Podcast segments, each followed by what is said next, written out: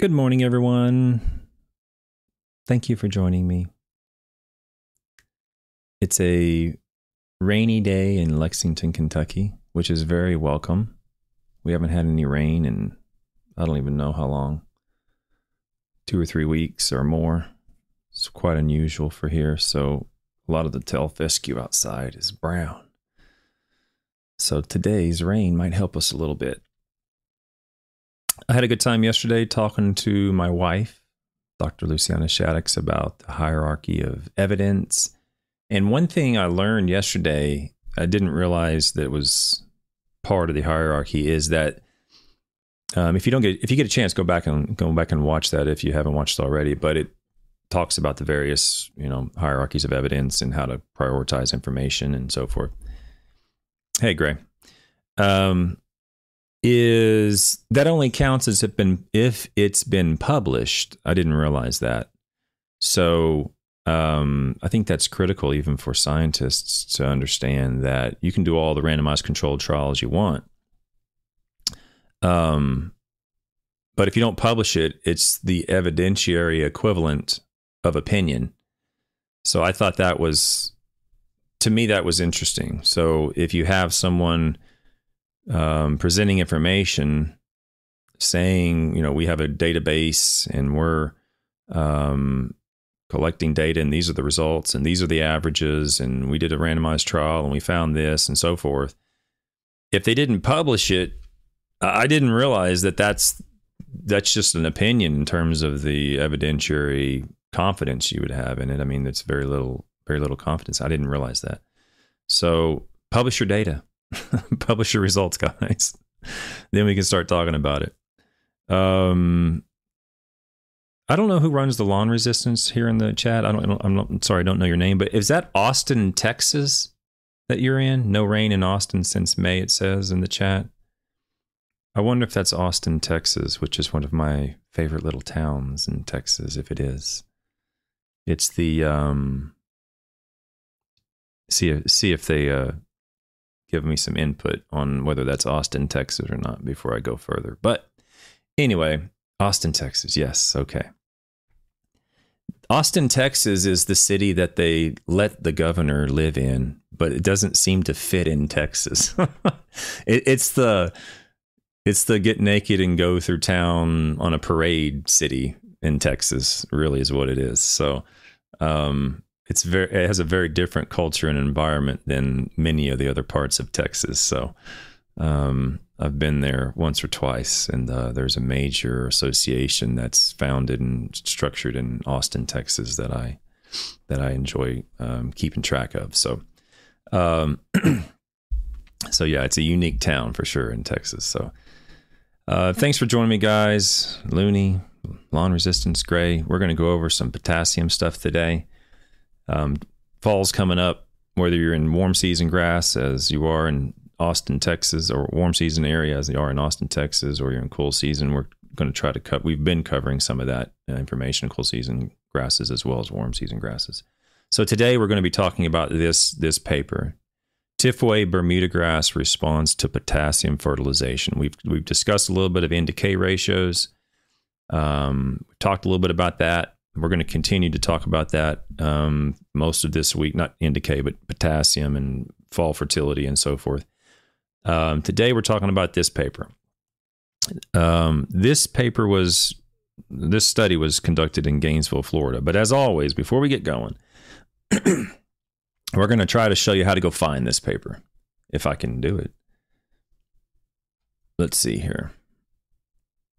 Internet. So this I would just go to Google Scholar. Let, us you obviously you know the title is Tifway Bermuda grass response, so it's easy to type that in. But I'm assuming you don't know the title, right? So you're in, you know, St. Augustine grass world or Bermuda world, and you're seeing all these fertilizers with potassium in, and you're wondering, well, do I even need that potassium? So what would you search?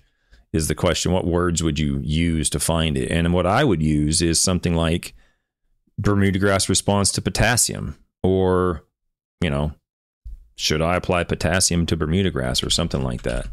So let's do that. Bermuda grass response to potassium. See what comes up. well, that's the first one that comes up. So let's let's try another one. That was that was I guess too easy. Let's type um, uh, applied applied potassium to Bermuda. Try something a little less uh, easy. I don't know, easy. Well, it still comes up. Okay, TIFF gray. All right, so that, that's just an example how to find it. I, I just got lucky, I guess, or whatever. But this is how you can find this paper: TIFF Tifway Bermuda grass response to potassium fertilization. So if you want to know some information about, you know, um, let's see if I can. Oh, you can't see that. I'm I'm still working on the my uh my logistics here, how to figure all this stuff out. How to there we go. Okay.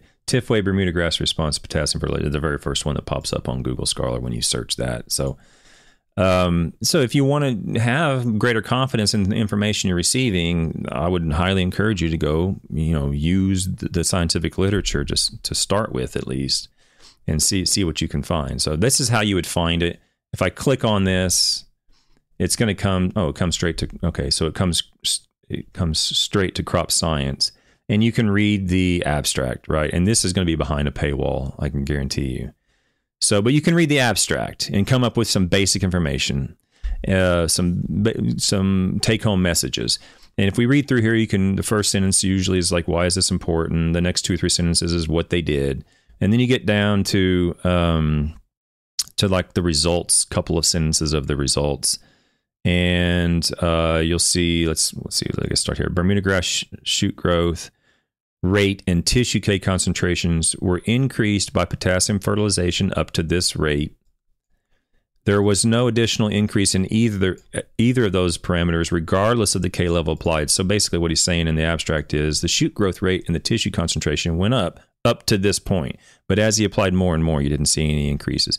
Turfgrass quality and root weight were not influenced by potassium application. And if you remember one of the early videos I did when I talked about the, the, the sort of the, the review paper on potassium, I talked about generally what you'll find in the literature is nothing really happens when you apply potassium you don't really see a lot of positive results from potassium usually. Um, and so this is another paper that's going to show that apparently turf grass quality and root weight were not influenced by K application. And if there's one thing you have to ask yourself, what is important to you in turf grass? In terms like your lawn or your clients or your fairway or your football field or whatever, what is what do you want? Most people will say green and no weeds. Okay, well if that's the pro- that that's your priority, then no weeds is an issue that can be resolved with uh, herbicides. Um, but green is just a component of color and a component of quality. It's just color and, and a component of quality. So if that's all your priority is, and it says here in the abstract, turf grass quality was not influenced by potassium application, then you can walk away just with that alone, if if that's your priority quality, with some confidence we're going to go in more information so you know what the setting was, but with some confidence that in this particular setting, applying potassium didn't increase uh, turf grass quality.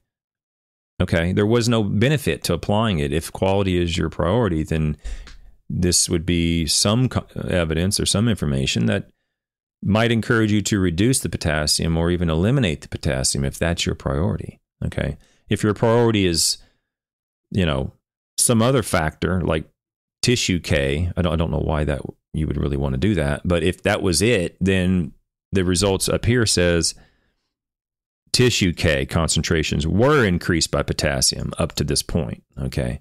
So you have to ask yourself, what is your priority? What are you trying to achieve? What is your objective? And if your objective is quality, then this study is going to show that applying potassium didn't do anything. So greater root weights were observed, and this this is a timing thing. This is just differences in times of the year. Um, and then he talks about the Mehlich 1 potassium level of 30 parts per million probably being the limit. So that's the that's the abstract. You can get all that for free. You don't have to pay a nickel for it. Just pull it up on the internet, go to your library, whatever, and and you can pull up the abstract. You can get the paper either through the American Society of Agronomy or your your, your libraries usually can pull these up. I remember the old days when I had to go to the libraries ages and ages ago. There was really no internet access, and you had to photocopy all these things out of hard co- hard copy journals. All those uh, uh, generally have moved. They've moved away from hard copies nowadays. Um, generally, it's more electric. I guess it's less expensive from to produce. I don't know. Anyway, the point is, is that you can still go get a lot of the old hard copies from the library. So some of these can still be obtained free. You don't have to pay anything for it. So that's how I would go find it. Okay. So let's get into the paper. This is the same exact. This abstract is the exact same words as we just read over in the um, over in the the internet.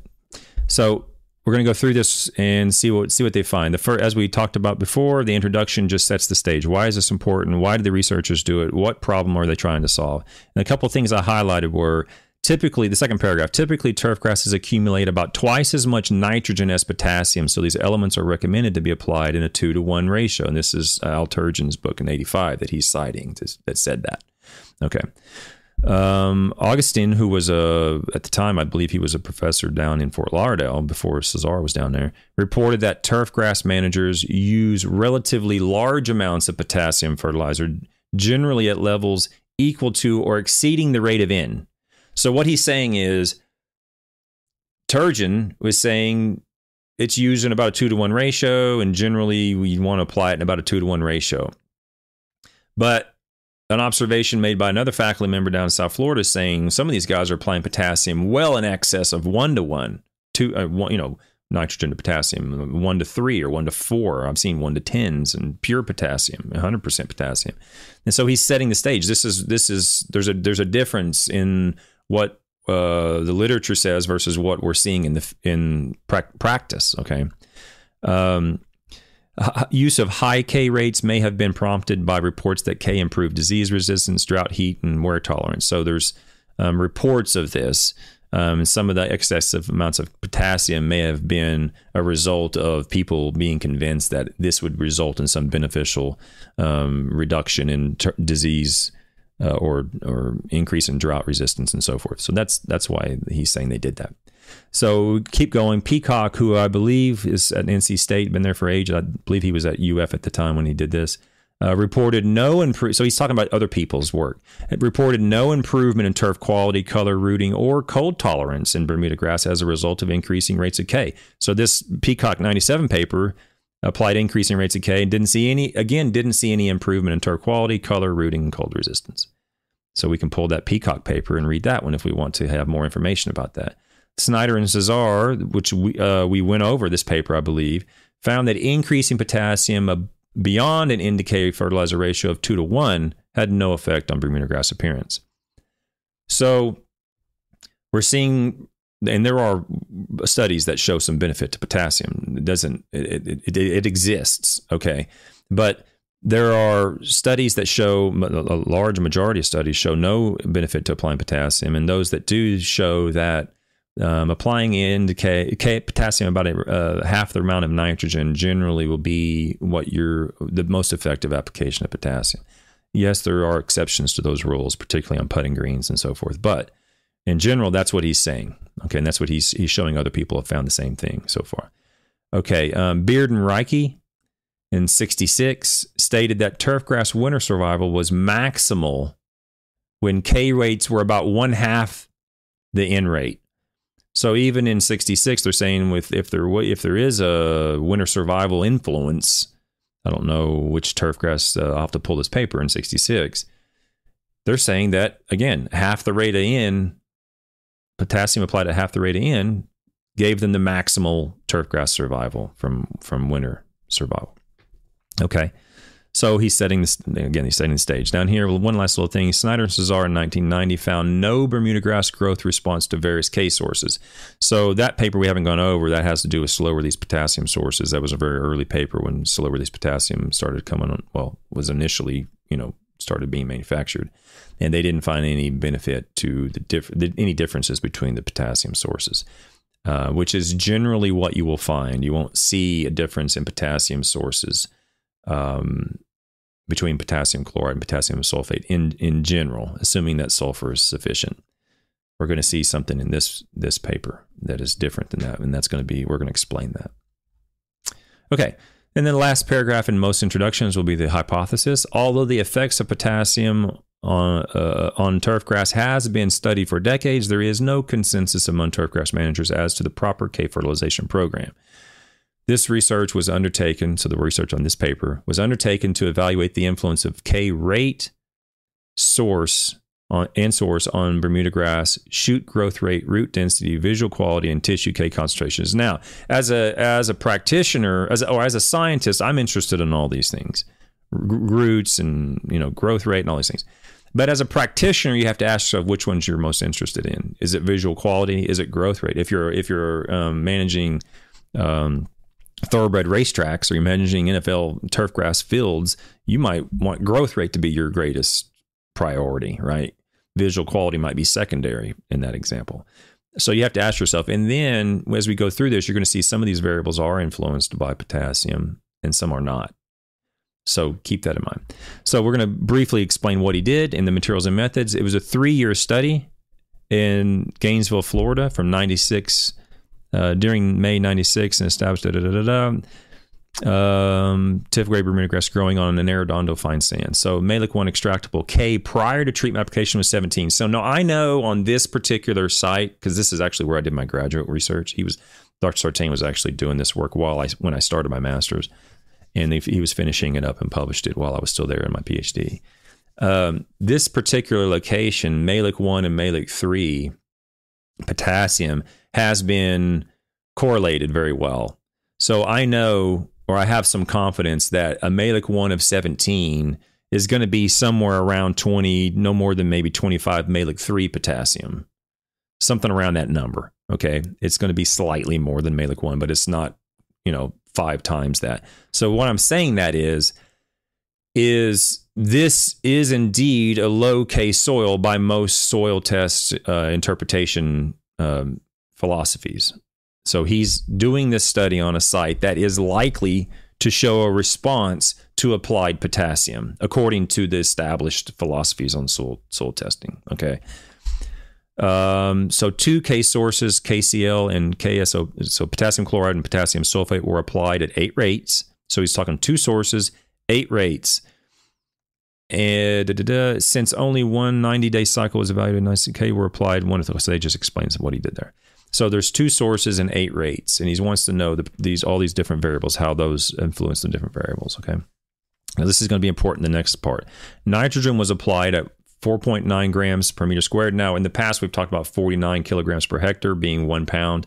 4.9 grams per meter squared is the same thing as 49 kilograms per hectare. So, 49 kilograms per hectare is one pound per thousand square feet. So, in this case, 4.9 grams is one pound per thousand square feet. That's what you're familiar with. So, nitrogen was applied at one pound every month with either ammonium sulfate or ammonium nitrate. Okay, so why are there two different nitrogen sources? to, to balance the quantity of sulfur applied, ammonia uh, applied ammonium nitrate was used on the K the potassium sulfate plots, and ammonium sulfate was used on the potassium chloride plots. So what he did here, when he he attempted, he was doing the right thing. He was attempting to account for the potential influence of the sulfate from the potassium sulfate because as we will find out, and actually I'm writing that paper right now, is that sulfate can result in a response very similar to nitrogen on low sulfate soils. Okay.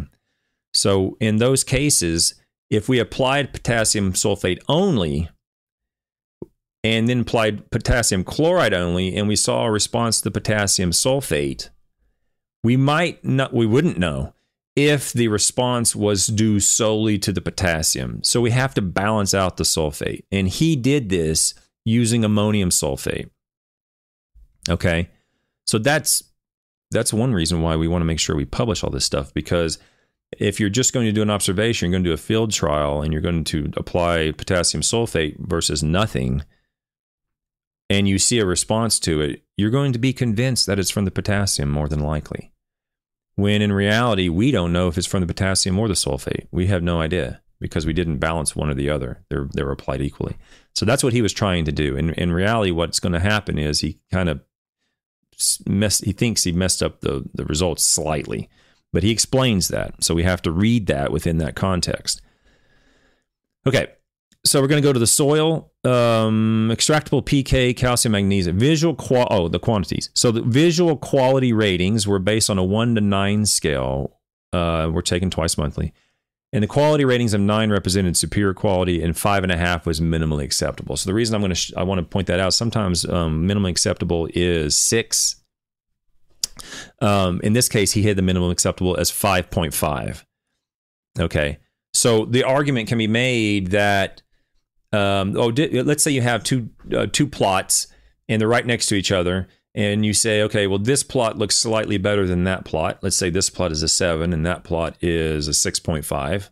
Okay, so let's let's say they were you could see the difference between those. Um, the argument can be made: who cares if they're both acceptable? If you prefer the seven, if you prefer slightly greater quality, then that's a priority. That's that's fine. But if you're just simply looking to provide your clientele or your coaches or your members with an acceptable level of turf grass, and that's and that six and a half is acceptable to them, if that's okay with them, then there's there's no need to really worry about doing more, you know, applying more. It's already acceptable. So in his case, five and a half was acceptable. So anything greater than five and a half is, you know, we have to discuss. Is it is that a priority for you? Do you really want to spend the money to get higher or not, a, high, a greater quality or not? The point is, minimally acceptable is just that. It's the it's, it's generally accepted as the acceptable level of quality for most settings and anything any differences that exist above that are you know it's up to the observer to determine whether or not you really want to have it look that much better you know because it's all acceptable. Hey lush. You're such you're such a geek. I love this stuff. Okay well i mean i don't know what that makes me. I guess i'm a geek too because um you know I, I, enjoy I enjoy going back through this. It's this this whole process has encouraged me to go back through these and read these things. I haven't read these papers in ages. So, all right, let's get to the results. Okay, shoot growth rate varied with K source and year. So right now, from the very beginning, we're talking about shoot growth rate, and he starts off the paragraph by saying the rate of turf grass growth changed when we applied different potassium sources and it changed over time from year to year. Okay, and he talks about the differences. But I'm not overly concerned about the differences, why it occurred from year to year. I'm more interested in the other stuff right on, on this particular example.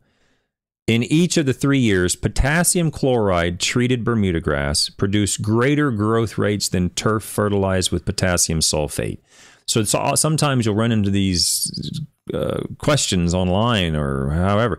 Well, I should apply potassium sulfate because it has a lower burn potential, or potassium chloride because it has uh, it's less expensive. G- give me one second. I got a, a construction outside my house. Give me one second. I'll be I'll be right back. I'm I'm gonna be back in like five seconds. Hang on.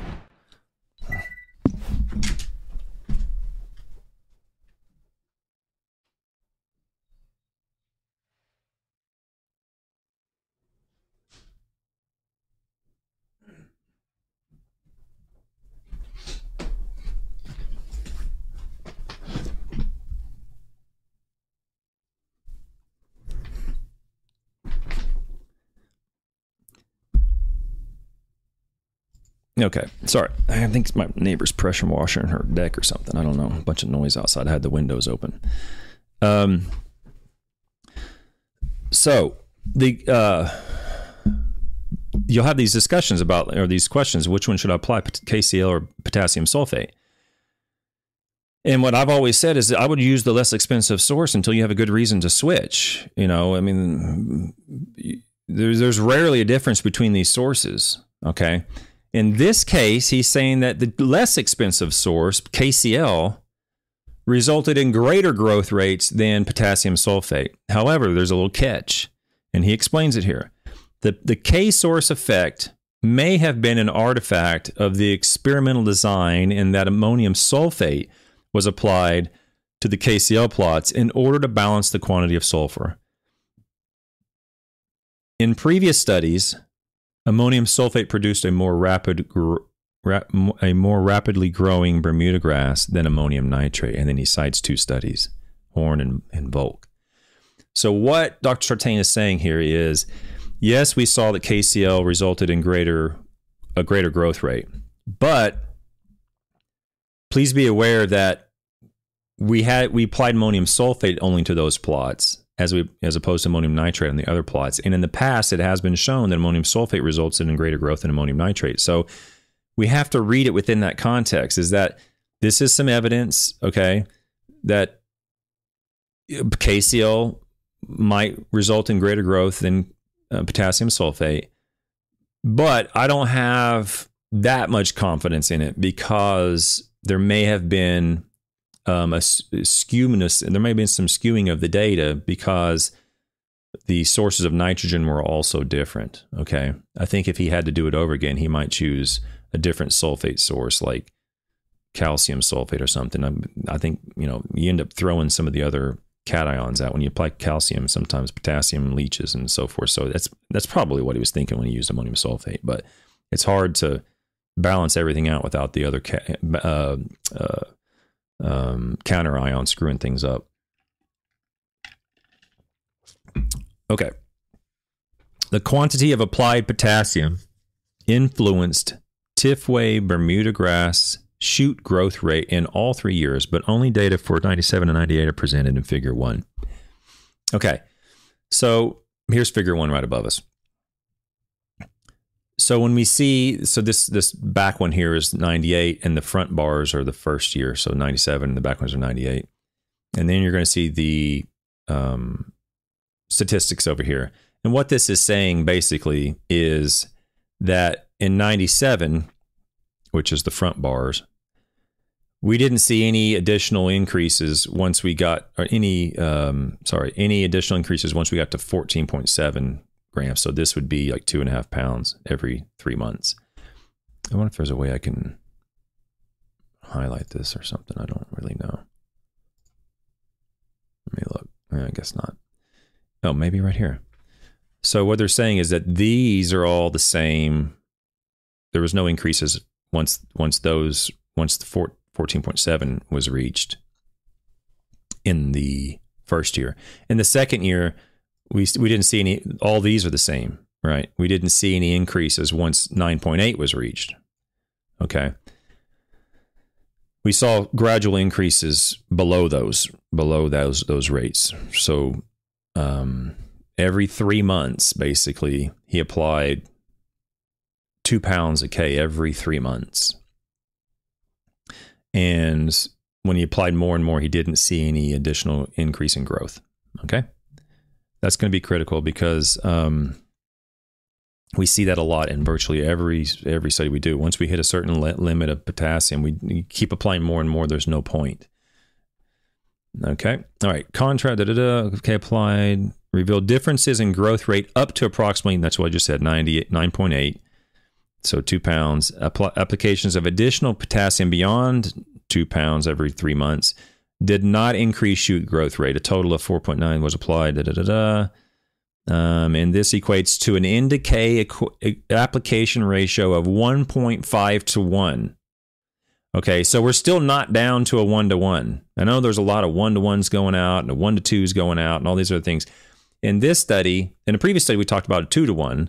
There's been several studies talk, talk about 2 to 1. In this study, he actually found that it was around 1.5 to 1. So that'd be like um, a what would that be? Like a 20015 or something like that, or 30020 or something around those numbers. Okay, you couldn't make a 30020, but 30, well, whatever. You see my point. It's like it's 1.5 to 1 in this study.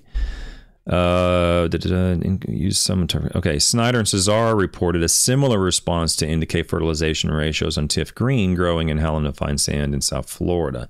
So what he's saying is somebody else also found something similar to this. I think their number is around two to one, but 1.5 to one, two to one is where we're seeing the maximum amount of response and growth rate. Okay. Shoot tissue K. Now, before I go on here, I, I, I believe shoot tissue analysis it will at some point in the future be useful for practitioners. I don't know how useful it is today.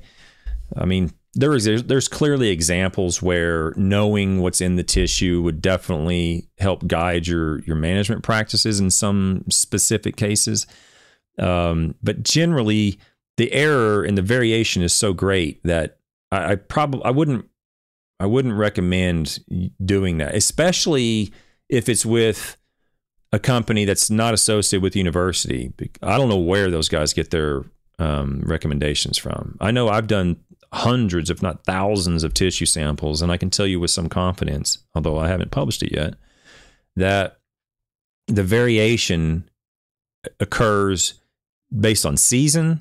It occurs um, based on uh, element. It occurs based on type of turf. I mean, it it varies all over creation. So um, to have one number and then say we you should hit this number, I don't know if that's the wise thing to do.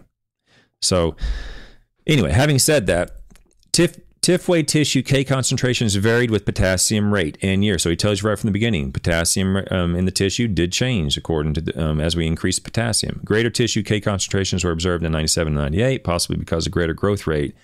In 98 caused a dilution effect. Now we talked about the dilution effects last time, where in the summertime, oftentimes people have the assumption that you're going to see greater amount of nutrients in the tissue, concentration in the tissue, because you're fertilizing, say in the spring and early in the summer. And oftentimes it's the exact opposite because it's growing so fast it dilutes the, the concentration of the elements within the tissue. And that's what he's saying could have caused that right in this in this case. Uh, two, uh, greater applied potassium rates did not further increase tissue K. So above above, above 9.8, so two pounds every three months, we didn't see further increases in tissue K. And that's down here, tissue K.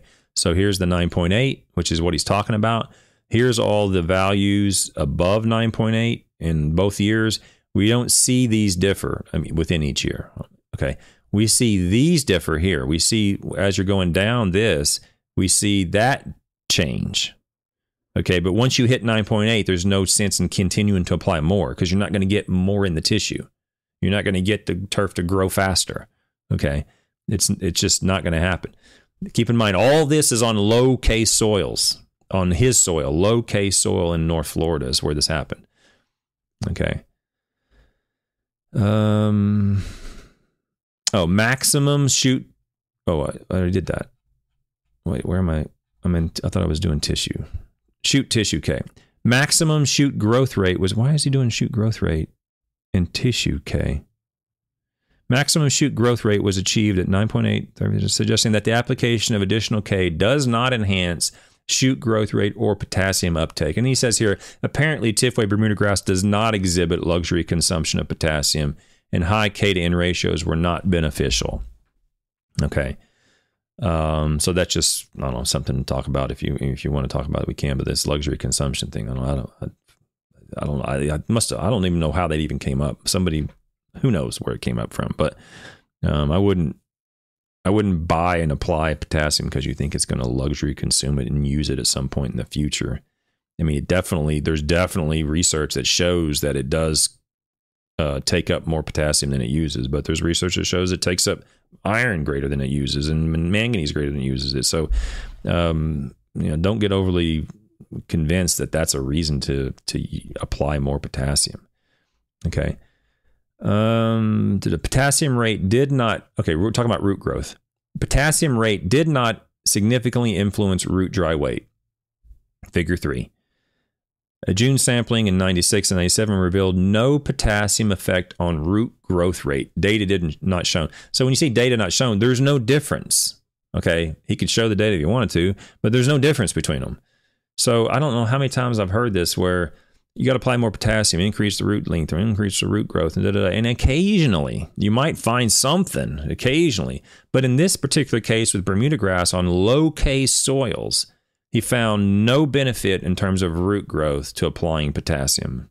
There was there was um, no reason, and it, he goes into it a little bit in this the why people sometimes think that, but. Um, these the finding presented in this study suggests that there is a there is limited influence of applied potassium on Tifway Bermuda grass root growth, even when the turf grass is growing in a sandy soil with limited cation exchange capacity and an inability to retain potassium against leaching loss. Now, that is a great sentence, all right? That is fantastic. He started off on a soil that is likely to result in a potassium response, a response to potassium. It is sandy soil. It's an arenoidal fine sand. It is prone to leaching. It doesn't retain potassium or any cation very well against the movement of water downward. Okay. In other words, even if it's low, you might have a soil that could retain some of the potassium that's applied. But in this case, it's low and it can't retain it very well. It's, it's basically pure sand. It's not it's, it's over exaggeration, but it's a lot of sand. And he's saying even in this case, root growth was not affected by the application of potassium. Okay. It, it, you don't see it that frequently in terms of its influence on root growth. Okay, it just it just doesn't happen that frequently. Okay, so let's move on to the next thing. And here you see root growth, root root dry weight. So this is the dry weight. He he didn't report um, on root growth. He he reported on root dry dry weight. And here you can see all these are are statistically the same. Okay, biologically and statistically, these are all the same number. Nothing changed in terms of root weight. Zero versus the rest is non-significant. So he's saying that this one versus all the rest are the same. So you can apply if you're looking at increasing the root growth, uh, the root weight. Uh, for if for some reason that's your priority, I don't know why it would be, but if that's your priority with Bermuda grass in North Florida on this soil, applying more and more potassium isn't going to do anything other than just burn a hole in your pocket. Okay. So you're not going to see that. More than likely, you're not going to see that on in in conditions that existed in this study. Okay. Here's the root dry weight. This is has to do with the, the timing. I'm, I'm not really going to go into that basically, but he's talking about the root dry weight was greater in these spring months rather than the fall months. Um, but let's get to the quality ratings because I think that's probably I don't know why he put this at the end, but quality ratings are generally what people really bank on. Um, that's that's really what we want to know. Um, that's generally how our clientele will evaluate our you know worth is you know is is my are they making my turf look look acceptable or not quality quality ratings very first sentence quality ratings were not influenced by potassium in any year on a soil that started at 17 parts per million Mehlich 1 and they applied up to how many what's the highest rate? What was the highest rate? So 36.8 so it'd be to four. I'm not uh, quick in math. Who's who's quick in math? Who can divide 36.8 by by 4.9 36.8 divided by 4.9 up to seven and a half pounds of N every three months. Okay. And the quality ratings did not change at all from applying none to applying seven and a half every three months. So if you're on an eight week application cycle, if you're a lawn care operator and you're on an eight week application cycle, this would kind of fit your cycle. Every three months, you do it every two months rather than every three months. But sort of in in your uh, logistical program is application every two months. They're doing an application every three months. And if you're applying a lot of potassium on Bermuda grass in North Florida, make sure I understand it's within the conditions of the study that I'm talking about. You, they didn't see any benefit to it. okay. In terms of quality, the quality didn't change. So don't expect and don't tell your customers oh yeah, this potassium is going to increase this or it's going to increase that and it's going to look better. It's unlikely. It's very unlikely that's going to happen. Turfgrass quality remained high throughout the study period. Mean quality ratings range from 6.7 to 6.9 with a coefficient. Okay, that's statistic stuff. So what he's saying is the average was a full point above the minimum. Minimum was 5.5, remember? And he's saying the average quality was well above the minimum acceptable. Okay. Somewhat lower ratings were recorded early in the growing season, but at no time was there in, was there an improvement in visual quality related to potassium applications. Okay. He says the growth rate increased, but it did not re- translate into a visual improvement in quality. So, in other words, the gra- they did measure an increase in growth rate, but it didn't it didn't change the quality. Quality still stayed relatively the same to other to other potassium treatments. Again, Peacock 97 also did not observe an improvement in TifGreen quality in response to potassium fertilizer. Snyder and Cisar, however, reported an improvement in turf grass quality in response to K, which mainly was due to the poor performance of Bermuda grass on plots receiving no potassium. So in that, that particular study they're talking about, there was an intent to reduce the potassium so low um, from the beginning, prior well, prior to the beginning, um, such that the no K treatment uh, was so low that it actually resulted in an unacceptable quality of, of turf in the Cisar in the Snyder Cisar 2000 study. If, if that's if I remember my remember correctly, having spoken to them about that study, I may be wrong, but I'm pretty sure that's what they did. The lack of response to potassium on TIFWay quality may be related to the return of the clippings. Now, this is critical. Clippings were returned in this study, but were removed in the Snyder study. Okay. In previous studies on TIFWay, a growth and quality response to potassium was observed on plots where clippings were removed. Okay, the influence of potassium on quality was most often been reported as in okay. So what they're saying is in the Snyder and Cisar study, they removed all the clippings. So essentially, you're harvesting the potassium and all the nutrients out of the soil, and you're taking it off site. And over time, especially on low-case soils and soils that are not um, that, that don't contain potassium bearing minerals, so there's no source of potassium constantly moving into the solution. If you're removing the potassium constantly, you'll eventually deplete the potassium down to the point where you'll see a turf or the turf deficient in it. Okay, and the Snyder and Cisar study, they removed clippings, keeping the potassium as low, low, depleting it. In this study, they didn't. They just left the clippings on the plot. So they're recycling the nutrients back. They pull the soil, the, the nutrients out of the soil into the tissue, does its job in the tissue, and then when they cut it, they just leaves it on the soil surface and it um, degrades back down into the soil. And you'll find that in, in many, many studies where the um, the removal of, pota- of, of leaf tissue can oftentimes uh, result in a different response than if you just leave the leaf, t- leaf tissue on on site. Okay. Soil pH, Mehlich 1 extractable nutrient levels prior to treatment applications were within optimal range, except for K and that's when I don't again put this at the end. I normally I would put that at the beginning, but soil chemical properties and she the K, 17 parts per million, Mehlich one K, and you see all the other um, nutrients were sufficient, sufficient levels according to the existing interpretations of Mehlich one. Okay, getting down to the end here, the no growth or tissue K response was observed when the application of a K was 9.8 or greater. So two pounds per uh, every three months or greater, there was no growth or tissue K response. And the Mehlich 1 extractable K level for at that at the rate was 31 and 47 milligrams per kilogram soil. So 31 parts per million and 47 parts per million. These findings suggest that current interpretation of Mehlich 1 soil test results for Bermuda grass may not be correct and that sufficient Mehlich 1 extractable potassium levels should be adjusted downward to possibly as low as 30 parts per million. Now, at the time, the University of Florida soil testing lab only used Mehlich 1. They didn't do Mehlich 3. The conversion occurred, I think, in the early 2000s from Mehlich 1 to Mehlich 3 at the soil testing lab there in Gainesville. Um, so at the time, Mehlich 1 was, was exclusively used um, by that lab.